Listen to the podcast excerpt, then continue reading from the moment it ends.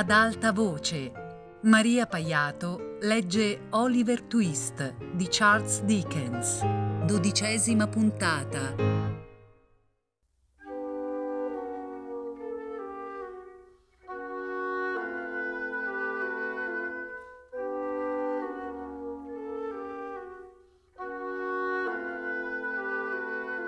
A disturbare la quiete della direttrice nel suo alloggio era stata una messaggera di morte tagliata per quella parte. Aveva il corpo incurvato dalla vecchiaia, le membra tremolanti per la paralisi e il viso, deformato e divenuto ormai un ghigno farfugliante, sembrava più il disegno grottesco eseguito da qualche matita impazzita che l'opera della natura. Ahimè, quanto sono pochi i volti che continuano a rallegrarci con la loro bellezza. Le preoccupazioni, i dispiaceri e le brame terrene li mutano, così come mutano i cuori. E soltanto quando le passioni si sono placate e hanno perduto per sempre la loro presa, le nubi tempestose svaniscono, lasciando riapparire limpido il cielo. Accade comunemente che l'aspetto dei morti, anche così rigido e fisso, ritrovi le espressioni, dimenticate da lungo tempo, del sonno infantile e torni a essere quello dei primissimi anni di vita. I morti tornano a essere talmente placidi e sereni che chi li ha conosciuti nell'infanzia felice si inginocchia in preda a un timore reverenziale di lato al feretro e scorge l'angelo qui sulla terra. La vecchia megera arrancò barcollante lungo i corridoi e su per le scale, borbottando risposte poco chiare ai borbottamenti della compagna.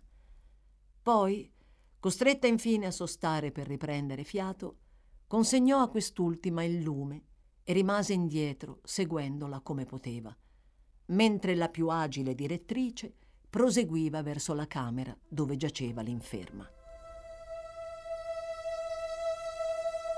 Si trattava di una nuda stanza nella soffitta, con una luce fioca che ardeva al lato opposto.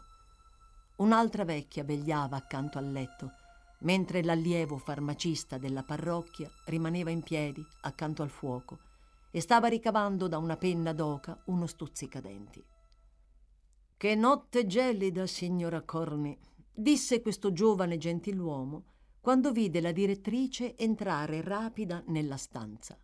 Molto gelida davvero, signore, rispose lei nel suo tono di voce più cortese, facendo al contempo un inchino. Dovreste farvi consegnare un carbone migliore dai vostri fornitori, osservò l'allievo farmacista, frantumando un pezzo di carbone in cima al fuoco con l'attizzatoio arrugginito. Questo non è per niente il più adatto per una notte molto fredda. Le scelte le fa il consiglio, signore, rispose la direttrice. Il meno che potrebbero fare consisterebbe nell'assicurarci un bel calduccio perché il nostro lavoro è molto faticoso. A questo punto la conversazione venne interrotta da un gemito della malata. Oh, fece il giovane, voltando la testa verso il letto, come se avesse completamente dimenticato la presenza della moribonda. Credo che sia ormai agli estremi, signora Corny. Oh, davvero, signore? Beh, mi stupirei se tirasse avanti ancora per un paio d'ore, disse l'allievo farmacista, fissando la punta della penna d'oca. C'è un tracollo completo delle funzioni vitali. Si è appisolata? La vecchia si chinò sul letto per accertarsene. Poi rispose con un cenno affermativo. Allora forse se ne andrà così, senza accorgersene, se nessuno farà rumore, disse il giovane. Mettete il lume sul pavimento, così non lo vedrà. La vecchia fece come le era stato detto, ma al contempo scosse la testa per far capire che la donna non sarebbe morta tanto facilmente. Ciò fatto, si mise a sedere accanto all'altra vecchia infermiera che nel frattempo era arrivata. La direttrice, con un'aria spazientita, si avvolse nello scialle e sedette ai piedi del letto.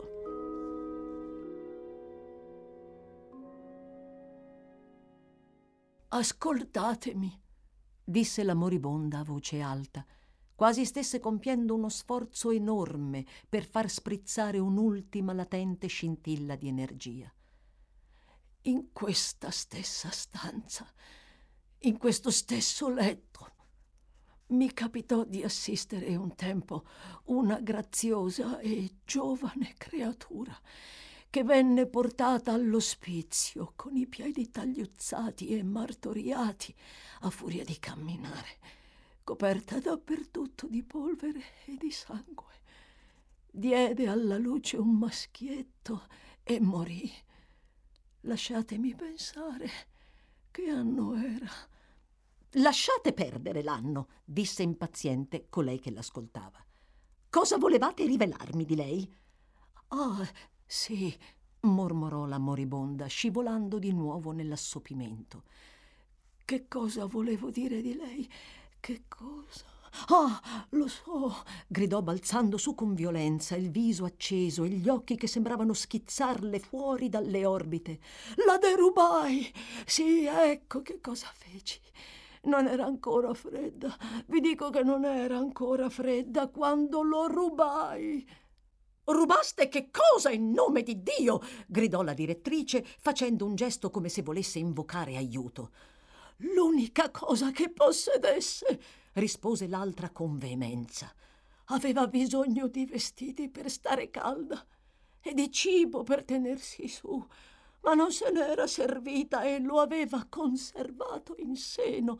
Oro, vi dico, oro fino, che avrebbe potuto salvarle la vita. Oro! fece eco la direttrice, chinandosi avidamente sulla donna mentre ricadeva giù. Continuate, continuate! Sì, che cosa ne faceste? Chi era la madre? Quando fu?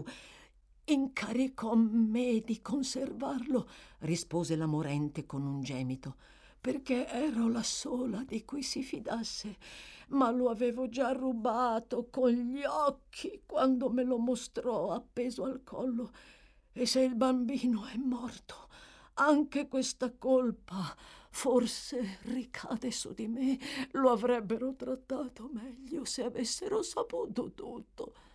Saputo che cosa? domandò la direttrice. Parlate!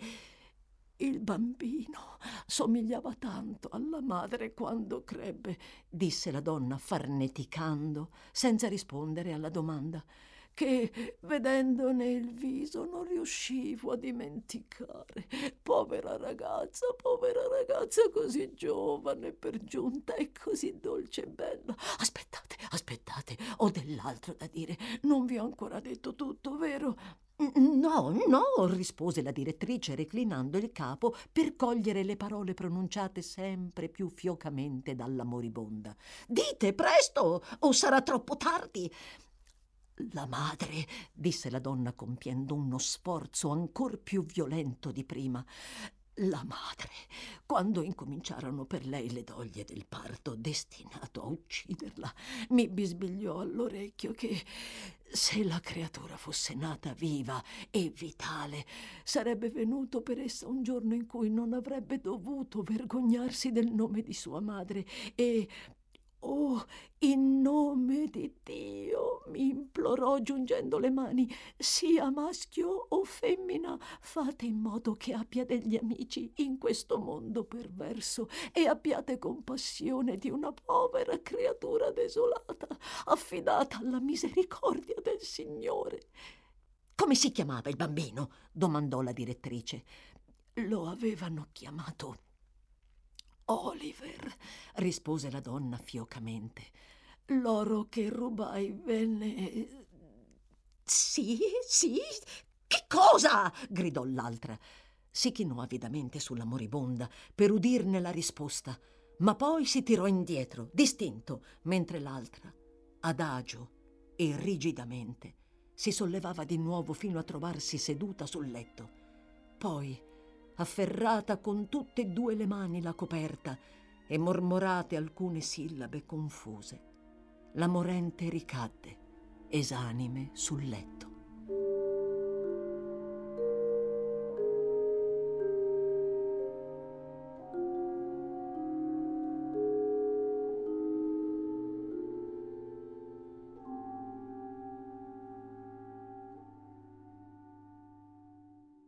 Mentre accadeva tutto ciò nell'ospizio della cittadina, il signor Fagin sedeva nella sua tana, quella stessa dalla quale la ragazza aveva condotto via Oliver, cogitando davanti a un fuocherello fumoso.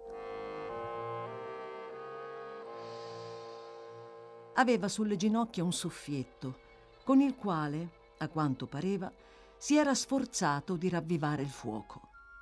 Ma poi doveva essersi calato in profonde riflessioni e adesso, con le braccia conserte e il mento poggiato sui pollici, teneva gli occhi fissi, senza vederlo, sul parafuoco arrugginito. A un tavolo dietro di lui sedevano il furbacchione, il signorino Charlie Bates e il signor Chitling, intenti a giocare a carte. Ehi! Esclamò il furbacchione in quel momento. Ho udito il campanello. Poi, afferrato il lume, salì silenziosamente al piano di sopra. Il campanello venne fatto tintinnare di nuovo, con una certa impazienza, mentre gli altri rimanevano al buio. Infine, di lì a non molto, il furbacchione ricomparve e misteriosamente bisbigliò qualcosa a Fagin. Cosa? gridò l'ebreo. Solo? Fagin si mordicchiò le dita gialle e meditò per qualche secondo, il viso alterato dall'agitazione, come se paventasse qualcosa e temesse di venire a sapere il peggio. Infine rialzò la testa. Dov'è? domandò. Il furbacchione additò il piano di sopra e fece un movimento come per uscire dalla stanza. Sì, disse l'ebreo rispondendo al silenzioso interrogativo. Portalo giù. Silenzio! Non ti far sentire, Charlie! Zitto, Tom! Tacete tutti! Questi ordini concisi, rivolti a Charlie Bates e all'altro, vennero prontamente eseguiti. Non un bisbiglio tradì la presenza dei due, quando il furbacchione discese gli scalini con la candela in mano, seguito da un uomo che indossava un ruvido camiciotto e che, dopo essersi guardato attorno rapidamente nella stanza, si tolse una larga sciarpa, la quale gli aveva nascosto la parte inferiore della faccia. Vennero così rivelate le fattezze del damerino Toby Crackit, sudicio, sfinito e non sbarbato. Come va, Fagin? disse la degna persona, salutando con un cenno del capo l'ebreo. Ficca questa sciarpa nel mio berretto, furbacchione, affinché sappia dove trovarla quando taglierò la corda. Ecco a che cosa siamo arrivati. Toccherà a te diventare un abile scassinatore quando i vecchi saranno stati tolti di mezzo. Ciò detto, sollevò il camiciotto e, dopo esserselo stretto intorno alla vita, accostò una sedia al fuoco e poggiò i piedi sul parafuoco. Senti un po', Fagin, disse, guardando con un'aria sconsolata i propri stivali infangati. Non ho più bevuto un goccio di qualcosa di forte da tu sai quando. No, nemmeno un goccio, per Giove. Ma non guardarmi in quel modo, amico. Ogni cosa a suo tempo. Non posso parlare di affari finché non avrò mangiato e bevuto, quindi fammi servire e che possa rimpinzarmi per la prima volta da tre giorni a questa parte. Con un cenno, l'ebreo ordinò al furbacchione di portare a tavola quel che v'era da mangiare poi, sedutosi di fronte al ladro, aspettò i suoi comodi. Dopo qualche momento, l'ebreo, tormentato dall'impazienza, contò ogni boccone che l'altro si metteva in bocca, andando nel frattempo avanti e indietro nella stanza, in preda a un'agitazione irreprimibile. Ma fu tutto inutile. Toby continuò a mangiare apparentemente con la massima indifferenza, fino a non poterne più. Infine, dopo aver ordinato al furbacchione di uscire, chiuse la porta, si versò un bicchiere di gin allungato con acqua e si accinse a parlare. Prima di ogni altra cosa, Fagin, disse. Bill, come sta? Cosa? Urlò l'ebreo balzando su dalla sedia. Come? Non vorrei dirmi mormorò Toby impallidendo.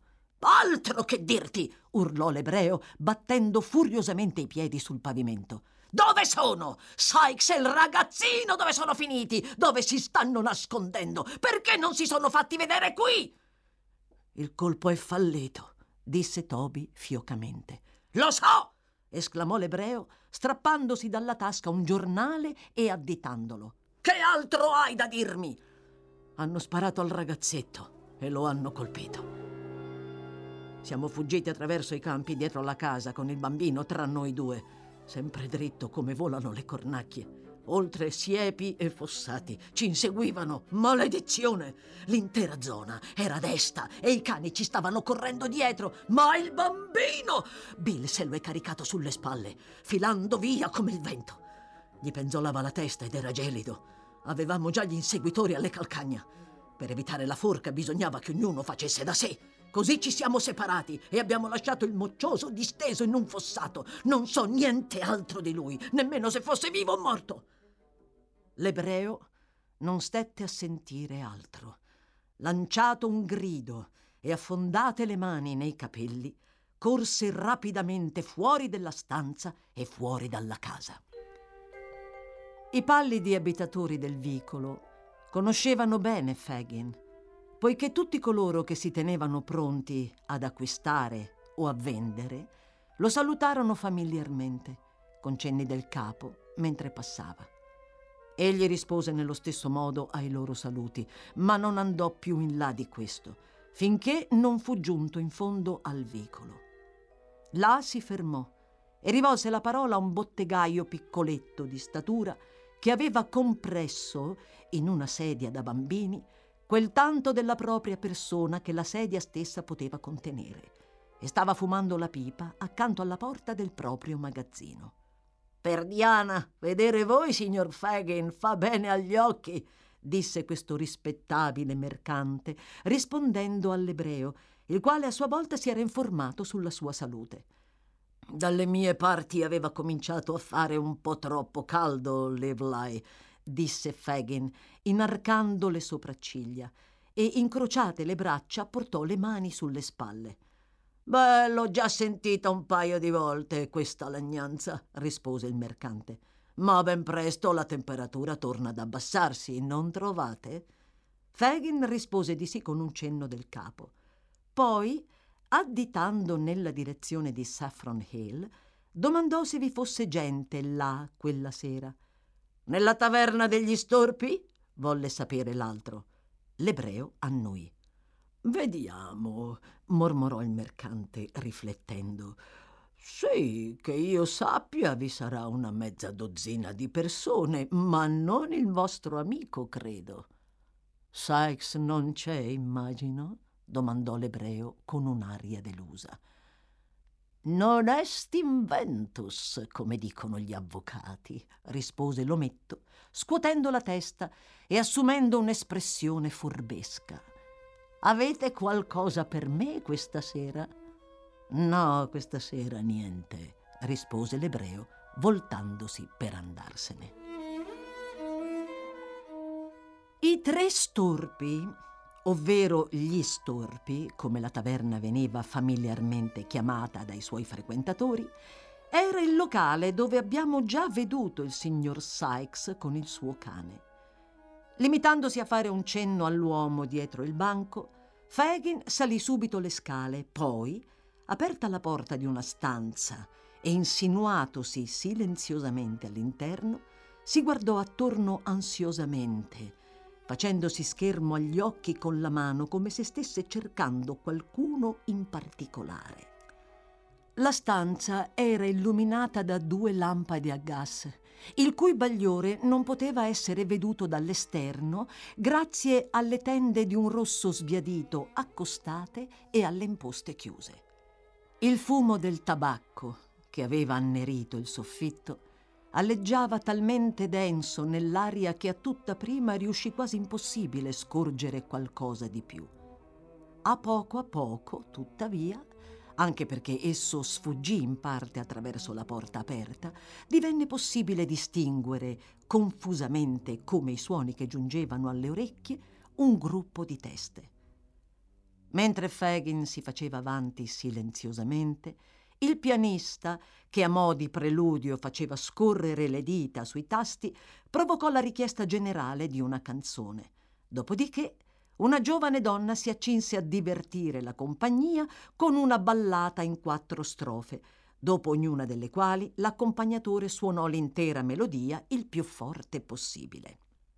Fagin, che non era minimamente turbato da tutto ciò, volse lo sguardo ansioso da un volto all'altro, mentre la festa era in corso, ma senza scorgere a quanto pareva quello che cercava. In ultimo, avendo attratto l'attenzione dell'uomo a capotavola, gli fece un cenno appena percettibile, poi uscì dalla stanza silenziosamente come vi era entrato. Che cosa posso fare per voi, signor Fagin? domandò l'altro, dopo averlo seguito sul pianerottolo. Non volete unirvi a noi? Saranno tutti felicissimi di avervi con loro. L'ebreo scosse la testa spazientito e domandò in un bisbiglio: Lui si trova qui? No, rispose l'uomo. E non vi sono notizie di Barney? domandò Fagin. Nessuna, rispose il proprietario della taverna degli storpi, poiché si trattava di lui. Non si muoverà finché non vi sarà più alcun pericolo. Potete star certo che sono sulle sue tracce laggiù e se lui si muovesse scoprirebbero tutto. Deve trovarsi al sicuro, Barney, altrimenti si sarebbe fatto vivo. Sono pronto a scommettere che sa come barcamenarsi. Potete stare tranquillo. E lui verrà qui questa sera? domandò l'ebreo, sottolineando quel lui come prima. Monks, volete dire? domandò esitante il proprietario della taverna. Shh, fece l'ebreo. Sì. Ma certo, rispose l'uomo, togliendo un orologio d'oro dal taschino. Dovrebbe essere già qui. Se aspettate dieci minuti arriverà. No, no, no, no, no, si affrettò a dire l'ebreo come se, per quanto desideroso potesse essere di vedere la persona in questione, provasse, ciò nonostante, una sensazione di sollievo sapendola assente. Ditegli che sono venuto qui per parlargli e che deve venire da me stanotte. Anzi, no, ditegli domani. Visto che non è ancora qui, domani potrà bastare. Bene, disse il proprietario della taverna.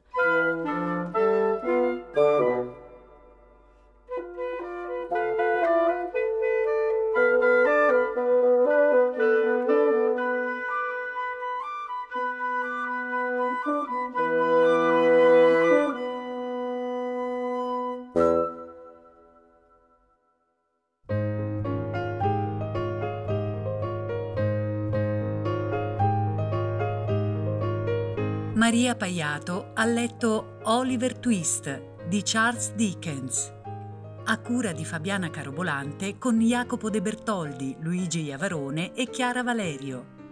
Tutte le puntate su Rai Play Radio. Ad alta voce è un programma Rai Radio 3.